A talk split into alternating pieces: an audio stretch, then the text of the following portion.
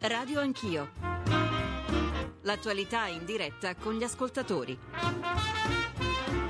Conduce Ruggero Po. L'IMU non c'è più. Dal 2014 altre tasse modulate in maniera differente sostituiranno la quanto mai impopolare imposizione sulla prima casa. Dal Consiglio dei Ministri di ieri anche misure a sostegno dei cassi integrati e degli esodati. Un successo per il Presidente del Consiglio, riconosciuto anche da Silvio Berlusconi, che gli ha dato atto di avere mantenuto gli impegni. Presto per dire se per l'esecutivo si apra una strada in discesa, certamente l'atteso giorno della verità ci ha detto che il governo governo è in piedi. Presidente Letta, buongiorno. Buongiorno a voi. E buongiorno al nostro direttore del giornale Radio Rai, Antonio Preziosi. Buongiorno Ruggero, buongiorno a tutti i radioascoltatori e naturalmente buongiorno al Presidente del Consiglio Enrico Letta. Grazie Presidente per aver accettato il nostro invito. No, buongiorno a lei, a voi e buongiorno agli ascoltatori di Radio Anch'io che è sempre un punto di riferimento fisso. Grazie, grazie Presidente. Allora entriamo subito eh, nel merito delle questioni. Ieri sera durante la conferenza stampa mi è sembrato di vedere molti volti sorridenti e distesi tra i ministri. Lei stesso ha detto a caldo che il governo non ha più scadenza. Dopo averci dormito su questa notte, pensa che oggi il governo sia davvero più forte?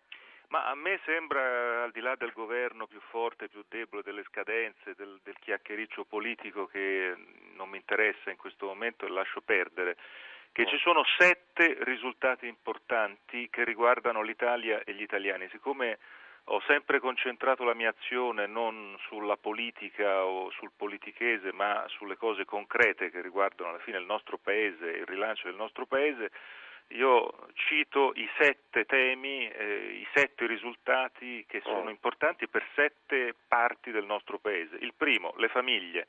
Le famiglie avranno una riduzione fiscale importante e dalla nuova service tax dall'anno prossimo in particolare ci sarà più equità, le famiglie numerose saranno meno penalizzate rispetto a quanto l'IMU eh, faceva oggi. Secondo, i giovani eh, c'è questo piano importante per aiutare i giovani a mettere su casa. Oggi i giovani in particolare con i lavori precari eh, che ci sono non sono in grado di accendere un mutuo, questo piano interviene proprio in questa direzione, credo che sia un secondo impegno molto significativo. Il terzo, ci sono molte categorie di lavoratori in difficoltà dopo la crisi nel nostro Paese, interveniamo in particolare per risolvere una parte significativa del problema degli esodati una parte significativa del problema dei lavoratori che oggi sono in cassa integrazione, rifinanziamo la cassa integrazione, è una buona notizia per tante parti del nostro Paese, e poi eh, per i lavoratori che hanno perso il lavoro, avevano un mutuo da saldare o un affitto da pagare e non sono stati in grado di farlo, interviene questo piano per la morosità incolpevole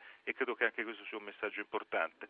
Il quarto messaggio, il quarto grande risultato è per le imprese, si immettono 10 miliardi in più di eh, crediti che le imprese vantano nei confronti della pubblica amministrazione, eh, è un modo per immettere nuovi soldi nel sistema, è un modo anche per dire basta con lo Stato che mm. eh, non paga. Il quinto risultato fondamentale per i comuni, l'autonomia, non più centralismo, con la service tax si entra in una logica di responsabilità, saranno i comuni a decidere secondo la logica nel rapporto col cittadino del vedo, pago, voto e poi il sesto punto, eh, si rilancia l'edilizia, un settore che, stato, che, si è affossato con la crisi, l'IMU l'ha ulteriormente affossato, la, il rilancio attraverso questi provvedimenti, c'è tutta la parte del social housing, tutta la parte del rilancio dell'edilizia che è fondamentale.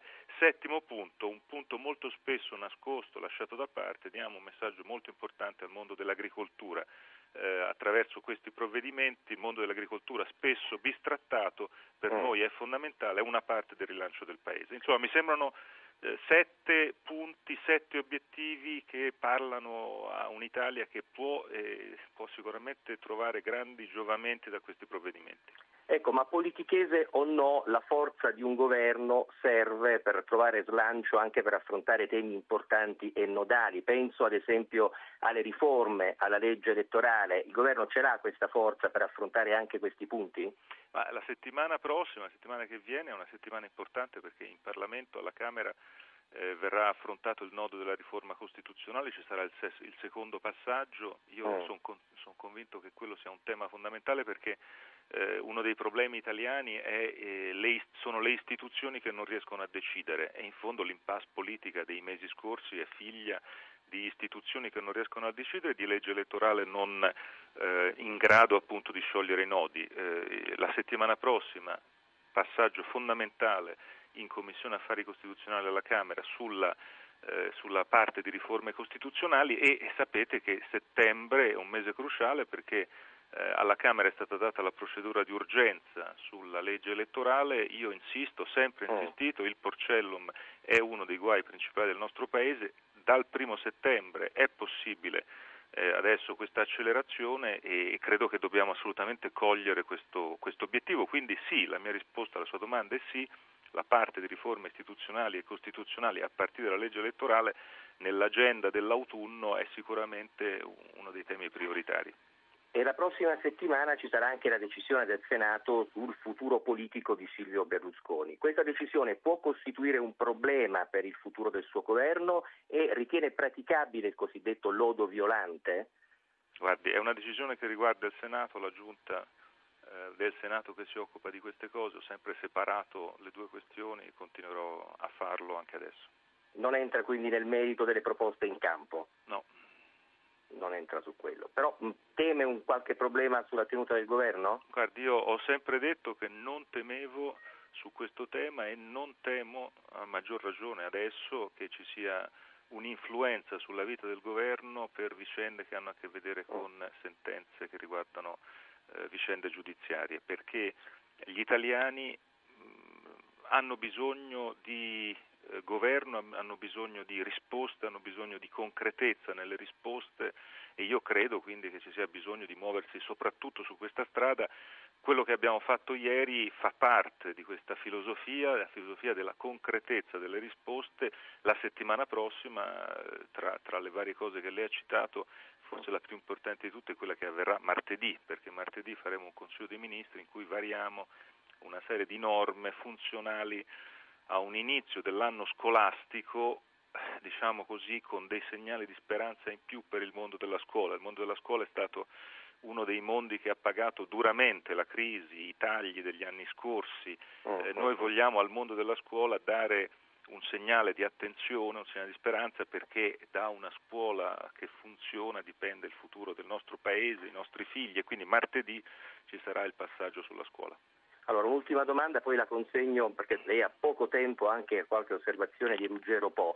Tra nove mesi l'Italia sarà presidente di turno dell'Unione Europea, poi ci ricapiterà tra 14 anni, è un'occasione storica questa. Con quale spirito e con quali obiettivi vi presenterete in Europa, molto in breve?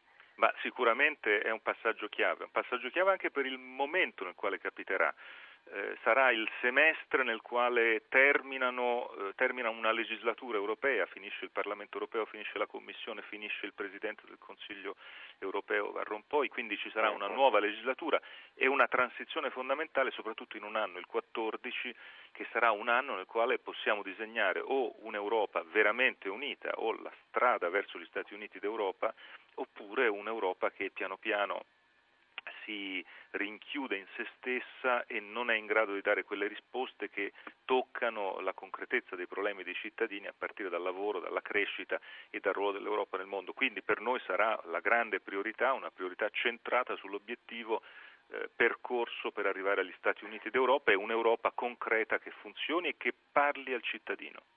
E a questo proposito le consegno un'idea che ho lanciato qualche giorno fa, quella della creazione di un servizio pubblico radiotelevisivo europeo che abbia magari proprio nella radio il suo primo prototipo. È un'idea che le piace, non trova che sarebbe bello che proprio l'Italia possa mettere il primo mattone di questo progetto? Sarà sicuramente uno degli obiettivi del nostro semestre perché un'Europa che funziona passa attraverso i meccanismi di comunicazione con i cittadini e il fatto che non ci sia questa frammentazione che c'è oggi sembra che sia un'Europa eh, diciamo arlecchino in cui è fatta di tanti piccoli pezzi che non aiutano a creare la pubblica opinione europea. Se posso dire uno dei grandi obiettivi del futuro è che nasca la pubblica opinione europea e quindi la comunicazione a partire dalla radio sarà fondamentale e noi daremo il nostro contributo. Un'idea che le piace allora. Grazie. Ruggero. Sì, veramente telegraficamente prima di lasciare andare il Presidente del Consiglio. Presidente, due questioni. La CGL ha giudicato poca cosa i fondi messi a disposizione di cassi integrati e esodati. Ci saranno nuovi provvedimenti a breve su questo fronte. La seconda cosa che le vorrei chiedere è sulla Siria. Ieri il Ministro Bonino ci diceva che l'intenzione del Governo è di non intervenire nemmeno in presenza di una risoluzione delle Nazioni Unite e penso che sia una posizione forse difficile da mantenere. Non teme pressioni importanti se non le ha già ricevute? Ma sulla prima questione, adesso, grazie al provvedimento di ieri, noi siamo in grado di aprire la sessione autunnale di discussione attorno alla legge di stabilità, quindi la legge che disegna il futuro dell'anno prossimo, prossimi, del prossimo triennio del nostro Paese, sicuramente con un respiro maggiore e con i sindacati e con le imprese grandi e piccole noi vogliamo aprire adesso una discussione profonda su come sarà la legge di stabilità che presenteremo eh, a ottobre e che il Parlamento discuterà entro dicembre. Questa legge di stabilità dovrà contenere delle importanti misure per rilanciare la crescita del nostro Paese. Questo è l'obiettivo fondamentale.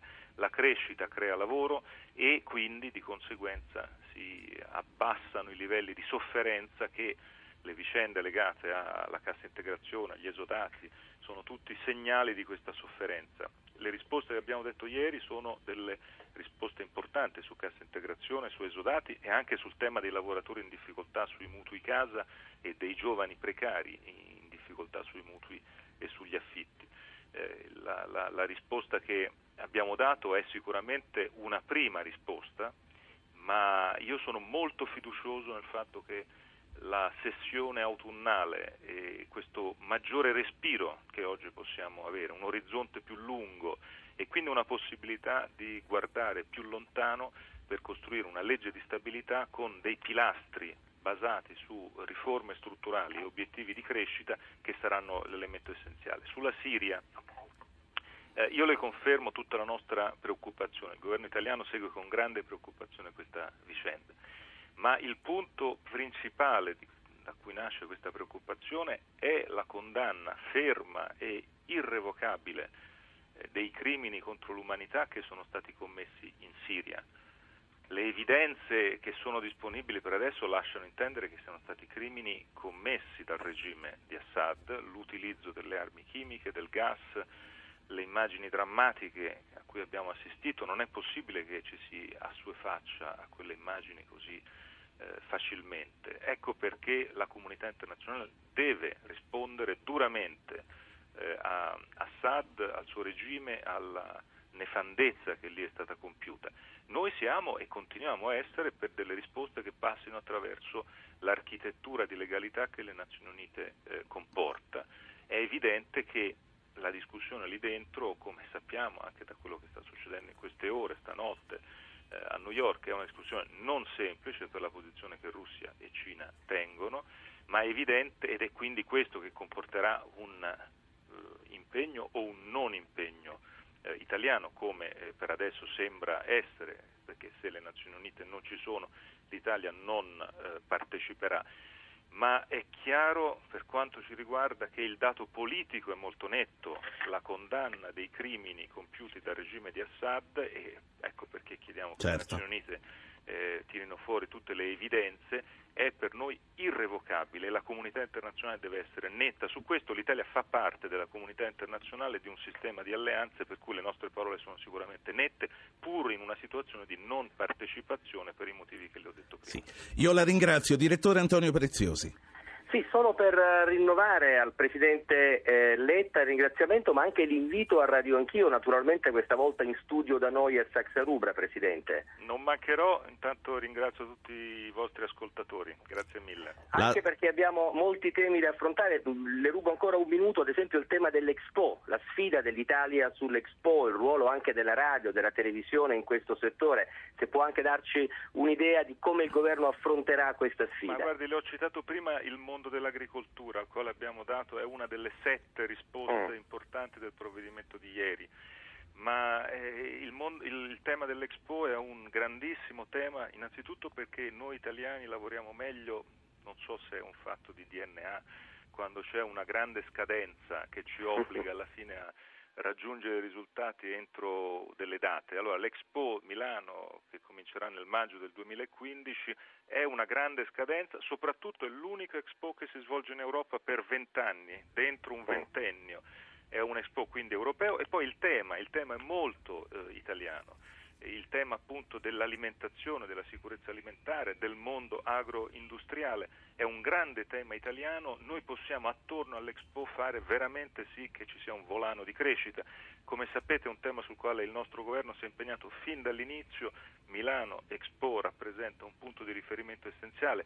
Io stesso insieme al Presidente della Repubblica, Giorgio Napolitano, siamo andati a luglio eh, proprio lì a fare il lancio diciamo, dell'ultimo miglio dell'operazione Expo, ci crediamo sarà eh, terreno di crescita, sarà soprattutto un modo di presentare l'Italia al mondo nelle sue immagini migliori. Se posso permettermi di chiudere proprio su questo punto, noi dobbiamo riuscire a raccontare noi stessi meglio di quanto facciamo. Eh, l'autolesionismo che spesso ci porta a raccontare l'Italia sempre in modo negativo, forse dobbiamo, grazie all'Expo, anche tramutarlo in racconto delle, degli aspetti positivi che il nostro Paese è in grado di mettere in campo. Questo tema, il tema appunto dell'alimentazione, è sicuramente uno di quelli. Molto bene, grazie Presidente, grazie per la sua disponibilità. Grazie a voi, arrivederci. L'aspettiamo, grazie direttore Preziosi. A questo punto la discussione si apre con gli interlocutori politici, con gli ascoltatori, con eh, l'economista Alberto Quadrio Curzi. 800 05 0001 è il numero per intervenire. Saluto Daniele Capezzone, eh, il Presidente della Commissione Finanze alla Camera. Onorevole, buongiorno. Lei e ospiti e ascoltatori. Saluto Paola De Micheli, vicepresidente del gruppo del PD alla Camera. Buongiorno onorevole. Buongiorno a voi e ai radioascoltatori. Professor Quadrico c'è? Sono qua, buongiorno. Buongiorno anche a lei. Comincio da Capezzone. Allora, eh, qual è la valutazione su quello che è stato ottenuto in Consiglio dei Ministri e mi chiedo anche se a questo punto eh, i falchi del PDL eh, escano ridimensionati loro, nei loro timori. Intanto buongiorno di nuovo. Buongiorno. Il commento è molto, molto, molto positivo l'abolizione dell'IMU era un risultato atteso dagli italiani, mi permetta anche di dire, eh, eh, questo era un impegno che il mio partito aveva assunto in campagna elettorale e io non dimentico le cosacce che gli altri partiti ci hanno detto in campagna elettorale su questo tema, vedere che oggi tutti festeggiano e tutti sentono proprio questo risultato fa piacere, diciamo, basta riprendersi le agenzie di qualche mese fa per vedere diciamo così, chi ha il merito di avere scardinato la cancellazione, la cancellazione di questa tassa odiosa. Naturalmente ora c'è ancora lavoro da fare, c'è da verificare come avverrà la seconda parte delle coperture e io non le nascondo che avrei preferito che tutto fosse stato fatto ieri e ci sarà naturalmente da aprire bene gli occhi su questa service tax da costruire, nel senso che ora tutti gli italiani si attendono e noi vigileremo su questo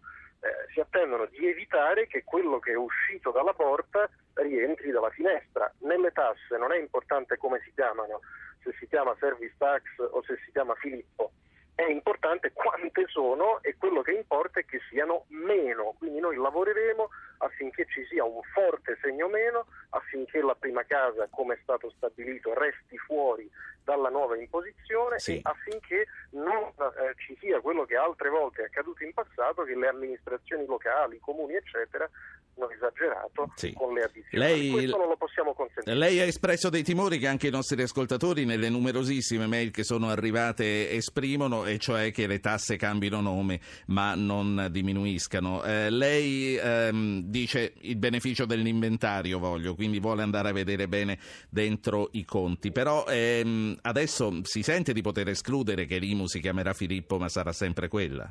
Assolutamente sì, il PDL lavora esattamente per questo. Avevamo detto l'IMU non ci sarà più e ora l'IMU non c'è più. Ora diciamo vigileremo affinché la service tax abbia il segno meno ed escluda le prime case e sarà così anche su questo. Guardi, noi sulle tasse non scherziamo, sulle tasse abbiamo un impegno preciso che è quello del segno meno solo e sempre meno. Dopodiché, eh, per completare eh, la risposta alla domanda che lei mi poneva anche sul piano politico generale, noi siamo non contenti, contentissimi del risultato di ieri per gli italiani, eh, però resta un punto che non può essere eluso e sul quale il Partito Democratico non può fare come Ponzio Pilato.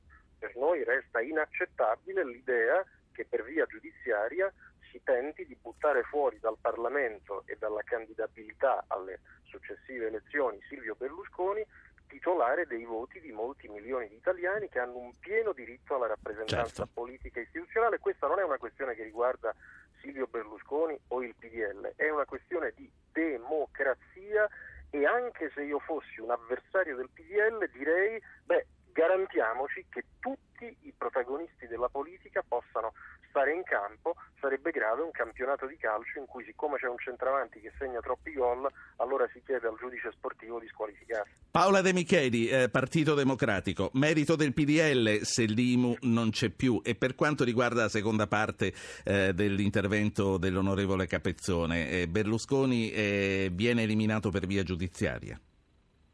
Beh, questo del merito del PDL sarà il tormentone dei prossimi giorni, vabbè, ma l'importante è vedere com'è la progressione storica sulle tasse. Negli ultimi dieci anni gli unici due governi che hanno fatto interventi di abbassamento delle tasse seri, quindi parliamo di miliardi di riduzione di tasse, sono i governi che hanno un presidente di centrosinistra. 2007 cuneo fiscale e oggi un governo a guida Enrico Letta, Partito Democratico, che è il primo firmatario del decreto sull'abolizione dell'IMU e sull'istituzione della Servix Tax.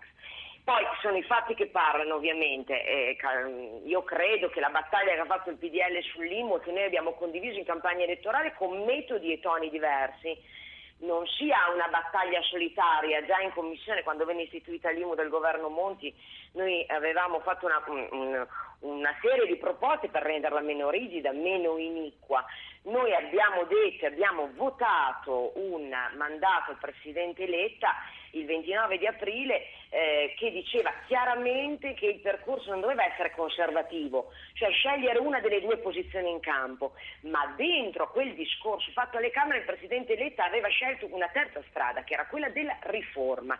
E lì arriviamo riducendo il carico a chi non può permettersi di pagare imposte anche sulla prima casa, imposte nonostante l'erogazione dei servizi e, e rendendo quindi inevitabilmente, giustamente e coerentemente anche col dettato costituzionale le imposte eh, locali eh, più giuste. Questo è un obiettivo eh, al quale noi aspiravamo, ci siamo arrivati, ci sono ancora dei dettagli da sistemare non indifferenti, quindi il Parlamento avrà un ruolo centrale nel perfezionamento di questo decreto. Ritengo anche che il decreto sì. di ieri sia un grande punto di avanzamento su tutta una serie di richieste che proprio il Parlamento e centrosinistra hanno fatto al governo, soprattutto rispetto alle questioni che riguardano i giovani, gli esodati e i cassaintegrati. Sono piccoli grandi passi che nonostante il PDL eh, diciamo così, continui a frenare l'azione di governo, questo governo riesce a mettere in campo per l'autorevolezza del suo Presidente del Consiglio e per il forte sostegno anche concreto, certo. pragmatico, poco ciarliero che caratterizza appunto il Partito Democratico in questo, in questo tempo, in questa stagione. Flavio, Sono gli sì. italiani quelli che escono bene da questa sì. vicenda. Flavio Tosi, Lega Nord, sindaco di Verona, buongiorno. Sì, buongiorno a voi. Sindaco, i comuni dovranno fare a meno dell'imposta municipale unica. Dall'anno prossimo ci saranno nuove imposizioni che a quanto ci dicono ci avvicinano un po' di più agli altri paesi europei. Lei non so se ha potuto sentire l'intervento. Sta ridendo? No, sto ridendo perché rispetto agli altri paesi europei abbiamo il problema che abbiamo una pressione fiscale complessiva che è completamente fuori scala, quindi eh, non so cosa ci si intenda per avvicinarsi agli altri paesi europei. ecco. Vabbè, chiusa questa parentesi, eh, il Presidente Letta poco fa eh, ci, decide- ci diceva che la service tax aiuterà a dare ai comuni una maggiore autonomia, eh, permettendo al cittadino di eh, pagare le tasse col concetto del vedo, pago, voto. Lei ci crede? Ha fiducia in una nuova tassazione migliore per cittadini e per comuni? Allora io le dico quello che solito succede e quello che mi aspetto. Allora, quello che di solito succede con qualsiasi governo, centrodestra compreso, quindi anche quando siamo stati noi, centrosinistra pure, è che alla fine Roma ti frega. Ovvero sia, dicono facciamo una service tax anziché la TIA, anziché una cosa, anziché quell'altra, e alla fine i comuni vengono fregati, cioè comunque gli viene dato meno di prima, punto, oppure gli vengono messe più tasse di prima. Questo è quello che succede, però per carità, beneficio di inventario e stiamo a vedere cosa accade. Quello che mi aspetto, è che eh, se si fa questa eh, tassa diciamo, di, sco- di servizio eh, ta- su, su tutti diciamo, le- le- le- i servizi del comune, che venga data ai ges- la gestione in autonomia ai comuni, in particolare per quanto riguarda gli immobili per stabilire le rendite, perché oggi ci sono delle sfasature enormi che non li riesce a correggere perché il catasto è in mano a Roma, se invece viene dato in mano ai comuni, io cioè, da sindaco conosco benissimo realtà in pieno centro storico che pagano poco di IMU e hanno dei- degli affitti, raccolgono degli affitti colossali e immobili in periferia che sono considerati di pregio, che pagano tanto di IMU e in realtà hanno delle rendite bassissime. Io posso correggerlo, è chiaro che lo Stato centrale fa fatica. È il punto. L'altro, siccome ormai a forza di far tagli siamo ridotti al lumicino perché ho un bilancio di 300 milioni, fino a qualche anno fa lo Stato mi restituiva come tasse 110 milioni, quindi una cosa che aveva anche un significato. Certo. Adesso quest'anno mi arrivano 22 milioni, quindi mi arriva una piccola parte del mio bilancio, piccolissima ormai, è una cifra risibile rispetto a quello che Verona come città paga a Roma di tasse. A questo punto la facciamo finita, siccome qua con questo tira e molla, questo cambio di regole continuo, il bilancio lo fa in settembre, ottobre, il bilancio preventivo di quell'anno, una cosa inammissibile, che si, si taglia, zero, i comuni si arrangiano, lo Stato non gli dà più nulla, i comuni si arrangiano tutti però. Verona, Napoli, Palermo, Messina, Milano, Torino si arrangiano tutti con una loro tassazione locale e a questo punto lo Stato risparmia. Non ci sono più iniquità Sì. e io posso farmi il bilancio sapendo le risorse che ho a disposizione. Perché una delle cose più drammatiche è che io adesso per fare investimenti veri e spendere soldi veri devo aspettare ottobre, per in due mesi spendere tutto perché e poi non, non approvo il bilancio perché non sono capace, non approvo il bilancio perché non ho più pallida idea dei numeri che ho a disposizione perché Sì. le regole da Roma continuano a cambiare. Sindaco Tosi, resti con noi ancora per qualche minuto. Eh, c'è lo stacco per la pubblicità. Eh, riprenderemo dopo con l'intervento della rappresentante di SEL con un ascoltatore. Purtroppo il primo questa mattina parla solo dopo le 9.30, ma avete visto come sta andando la discussione e poi avremo una parte finale sulla Siria. State con noi. Radio Anch'io eh, su IMU provvedimenti economici del governo, i sette punti che il presidente Enrico Letta ci ha elencato, due ascoltatori per riprendere e di nuovo la voce ai politici, Lucio da Firenze e Paolo dalla provincia di Vicenza. Lucio, Pronto, buongiorno. buongiorno. Senta, la mia domanda è molto semplice. Eh, vorrei sapere, questi 4 miliardi che praticamente non incasseranno, è logico che, che dovranno uscire da qualche parte. Non è che pagheranno sempre i poveri? La ringrazio e buongiorno. Grazie a lei, il professor Quadro Curzio le risponderà. Paolo dalla provincia di Vicenza. Beh, buongiorno a tutti, più o meno la mia domanda è molto simile a quella dell'altro ascoltatore. Il governo Monti ha impiegato quasi un anno per tradurre ICI in IMU. Adesso stanno lavorando tutti perché IMU è superata e bisognerà trovare un altro nome, ma alla fine le tasse dobbiamo sempre pagarle, sempre i soliti. Questo è quello che vorrei capire. Cosa stanno facendo al governo? Traducendo una, doma- una- una tassa, il nome, da IMU cosa verrà fuori? F59H, che sarà comunale, non lo so, però... La saluto. Capire. La saluto Paolo. Eh, Titti Di Salvo, vice capogruppo di SEL alla Camera, buongiorno. Buongiorno a voi. Onorevole, come chiedono i nostri ascoltatori, e sono solo due voci a nome di tanti altri che chiedono la stessa cosa, continueranno a pagare i soliti noti? Ma difatti questa è la domanda principale, la si può anche definire in un altro modo, nel paese che è quello delle disuguaglianze maggiori in Europa dopo l'Inghilterra, eh, la ridistribuzione della ricchezza non si capisce quando comincerà, ma questo elemento è un elemento che ha un valore economico, non soltanto eh, di equità sociale. Eh, da questo punto di vista le due domande sono molto precise. Eh, guardi, se io dovessi dire come ehm, foto- si può fotografare le scelte contenute nelle decisioni di cui stiamo parlando, da un lato i fatti sono questi, sull'IMU intanto c'è un rinvio. Dovessi fotografare con una parola, un sostantivo preciso, direi che sull'IMU c'è la cancellazione della prima rata e sulla seconda c'è un rinvio sulle coperture, cioè un rinvio.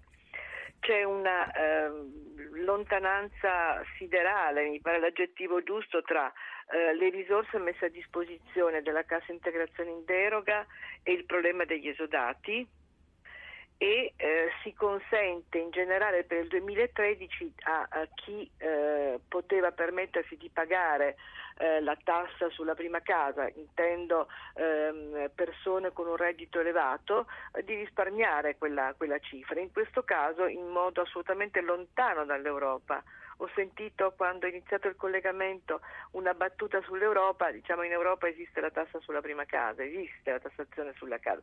Quindi il tema della redistribuzione della ricchezza e di chi paga alla fine il conto della spesa c'è tutto, perché sì. in questo modo l'Italia non riparte e soprattutto la domanda dei due, dei due radioascoltatori è una domanda che ha un valore economico, e cioè quando si riporteranno nelle tasche delle persone eh, quella disponibilità di spesa che fa giustizia e fa rilancio dei consumi. Certo. Parlo dei pensionati, parlo dei lavoratori e delle lavoratrici, parlo di come si crea lavoro. Insomma, mi pare che questo sia il quadro della situazione. Ecco, un altro intervento breve, poi salutiamo gli altri politici. Ricomincio da Flavio Tosi e al politico di primo piano della Lega e non più al sindaco chiedo una valutazione su quello che il presidente Letta ha detto sul futuro di Berlusconi. Ci ha detto poco fa la decadenza o no di Berlusconi non inciderà sulla tenuta del governo. Lei ci crede, Tosi?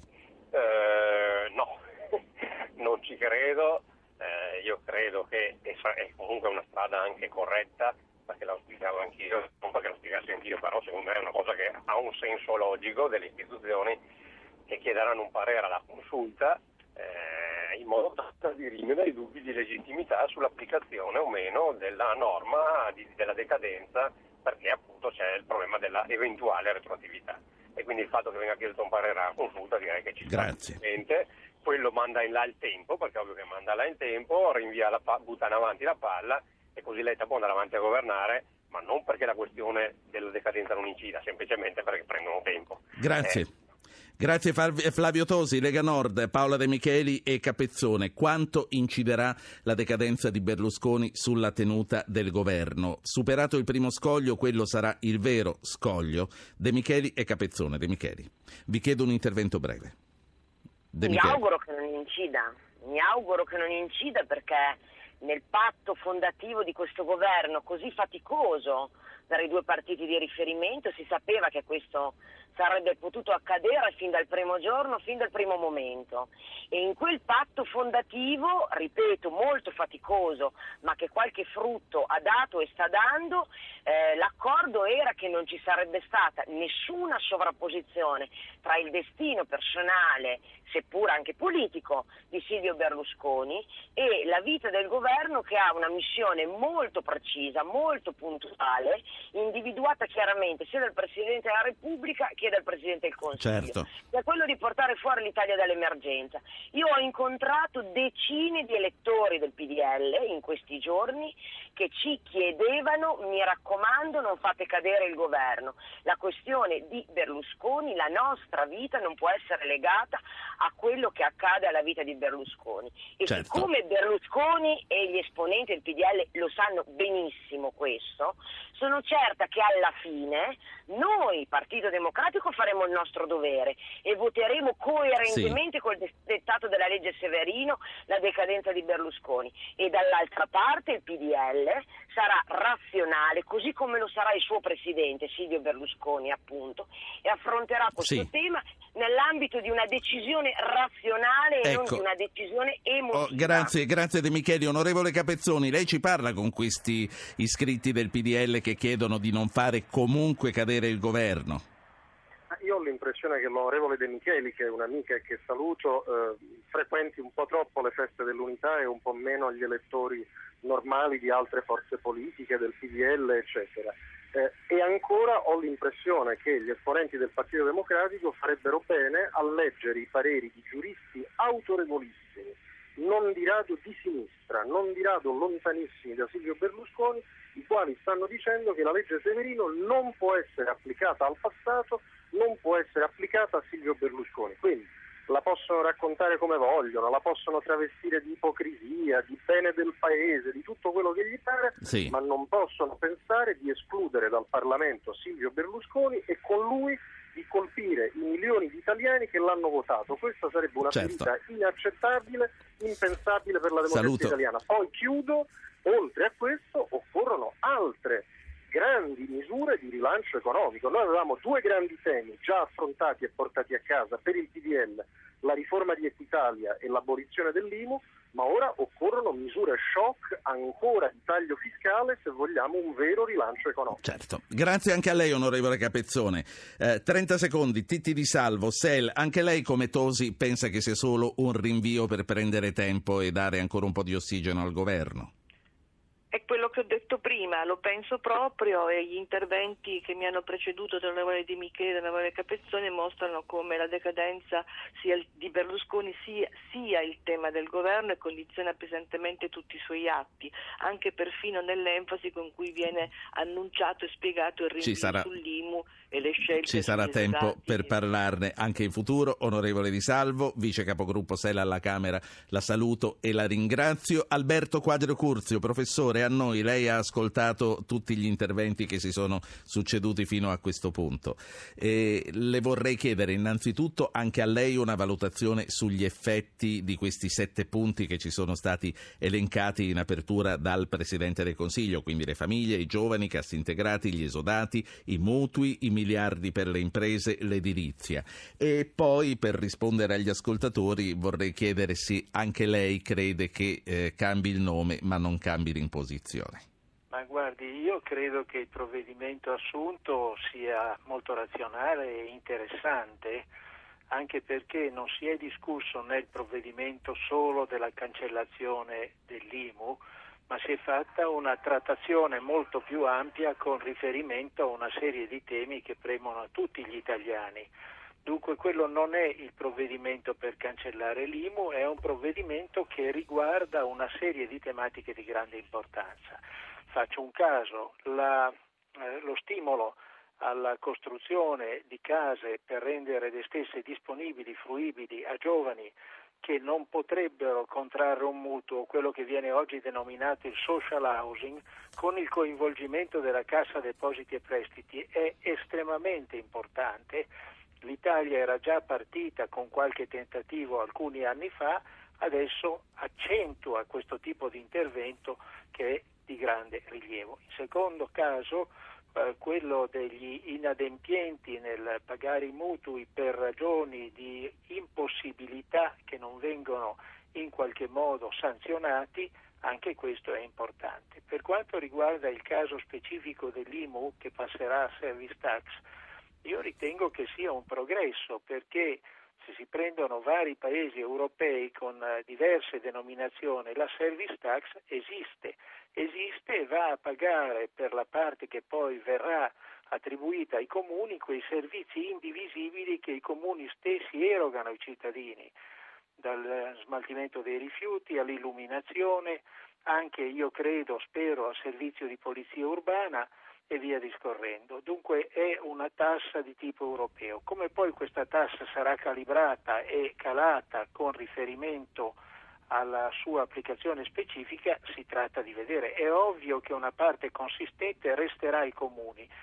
Ora, se si volesse fare un caso paradossale, tutto ciò che viene introitato sul territorio comunale Sì. rimane al comune, si dimentica che i comuni vivono in un reticolo di servizi nazionali anche e che questi servizi ovviamente devono essere pagati con un reperimento di fiscalità al centro anche di quanto riscosso sul territorio comunale. Faccio l'esempio, le prefetture e il rilascio dei passaporti non credo che possa essere dato ai comuni o altre tipologie come la polizia, i carabinieri eccetera non mi pare che possano rientrare Certo. nelle competenze comunali. Quindi stiamo molto attenti a fare del comunili- comuna- comunalismo che non è certamente la fattispecie dell'autonomia comunale tipica. Professore, questo a conclusione del nostro dibattito questa mattina sull'IMU. Tra l'altro mi riservo probabilmente già domani di eh, rimetterla di nuovo in mezzo per poi andare a vedere su quello che si saprà oggi dentro ai vari conti, dentro ai vari passaggi. Insomma, tutti ci dicono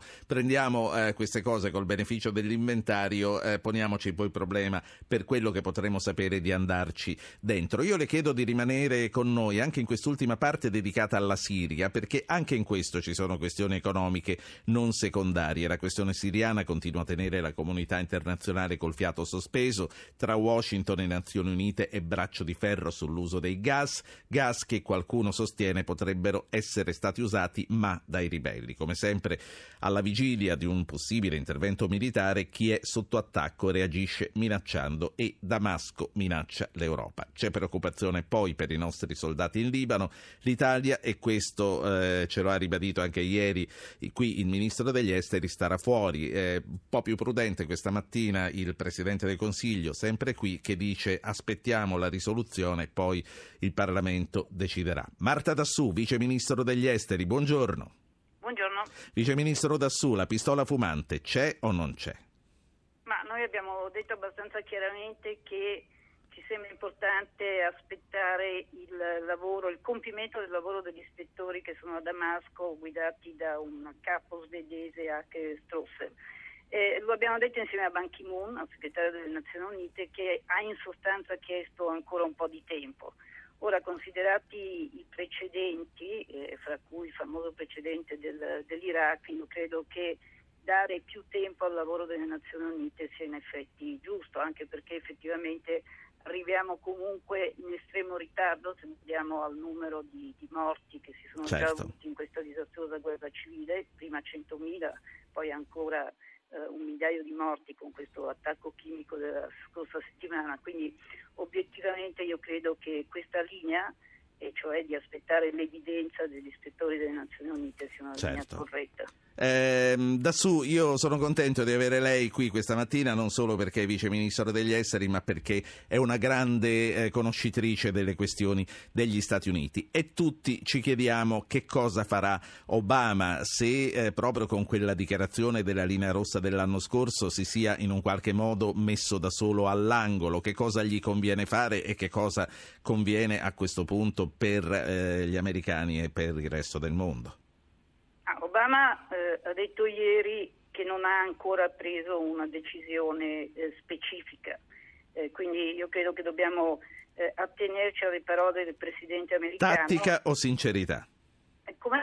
Tattica o sincerità? Ma io credo che lui abbia un dilemma vero, eh, perché da una parte, come lei ricordava, ha fissato quella che ha definito lui stesso una red line, una linea rossa invalicabile, eh, che invece il regime di Assad, io credo che l'evidenza vada tutta in questo senso, in realtà ha valicato. Quindi per difendere la credibilità dell'America e la sua influenza, in un certo senso Obama deve prendere una posizione netta e una decisione netta.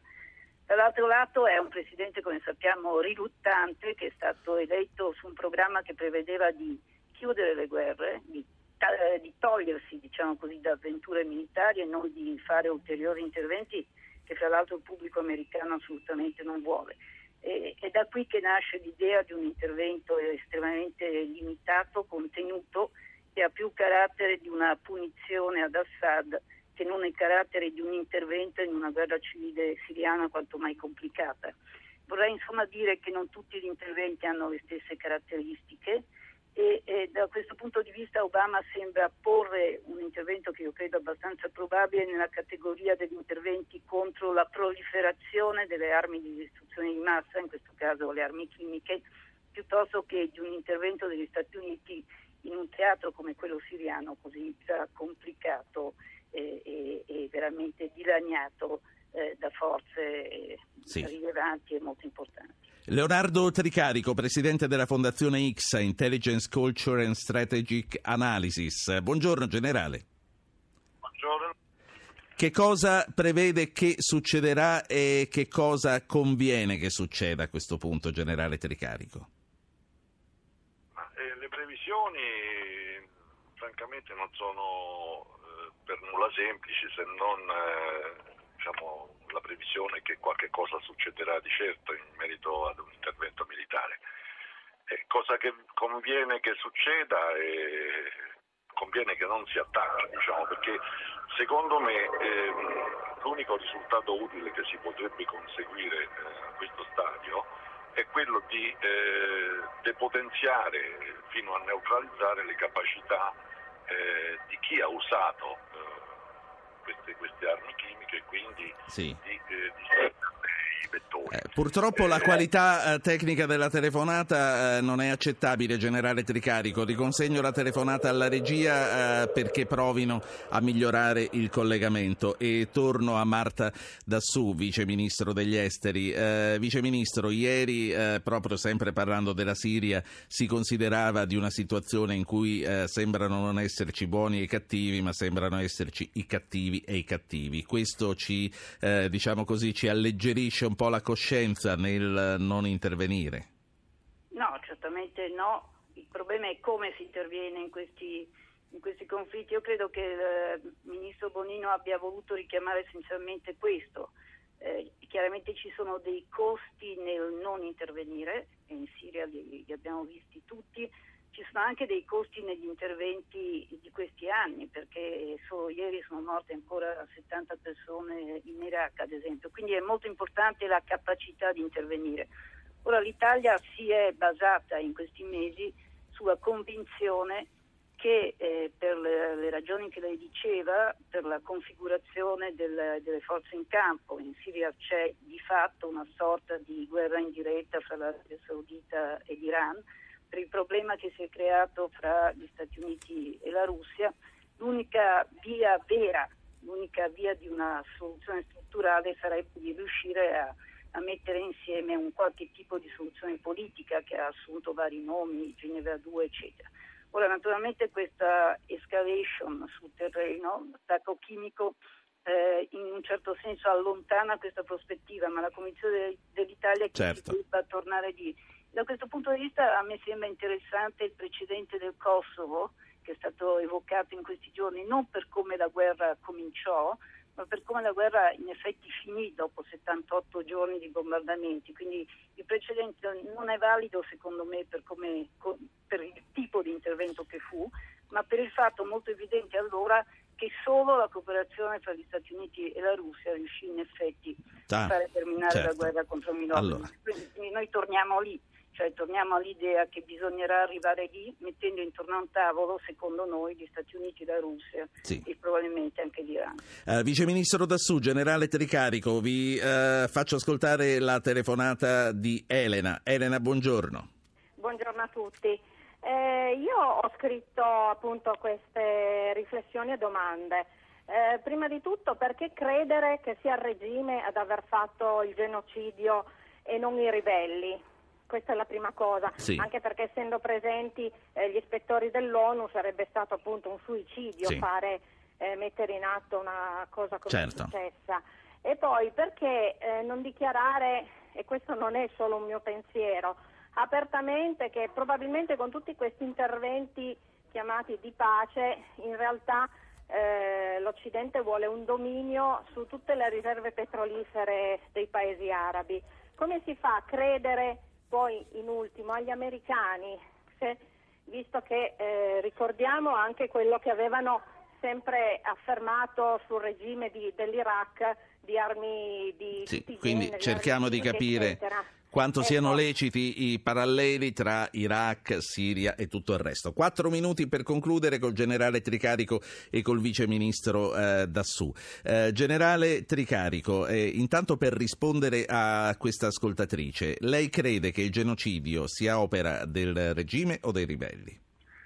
Ma io rilevo solo una, una stranezza, diciamo, cioè che eh, arrivati a 100.000 morti purtroppo eh, uccisi con altri metodi, eh, meno eh, sicuramente eh, orridi, eh, però ugualmente efficaci purtroppo, non si capisce come, avendo stabilito il Presidente Obama la linea rossa eh, dell'uso delle armi chimiche, proprio Assad abbia voluto infilarsi in un'avventura, in una massa, insomma.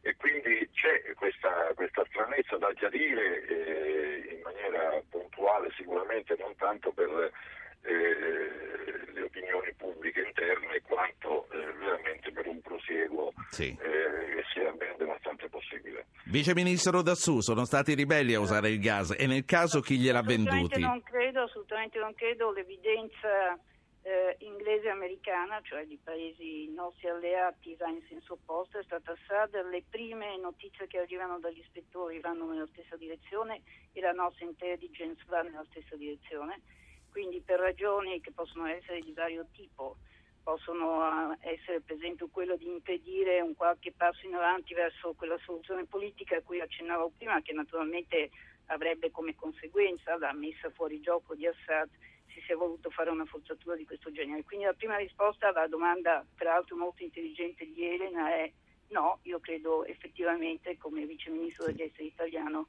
che la responsabilità sia di Assad. Operazioni di pace, visto che di mezzo c'è anche un Nobel per la pace. In generale? Sì, no, diceva Elena, sì. Eh, Elena ah. diceva che le operazioni certamente hanno avuto degli esiti alterni, ad esempio io credo che con tutti i suoi limiti eh, l'operazione in Kosovo però alla fine abbia prodotto un assetto dei Balcani molto più stabile oggi. Certo ci è voluto tempo, c'è uno scarto fra, diciamo così, fra il tempo che ci vuole, l'impegno che ci vuole, i soldi che sì. ci vogliono e la pazienza delle opinioni pubbliche.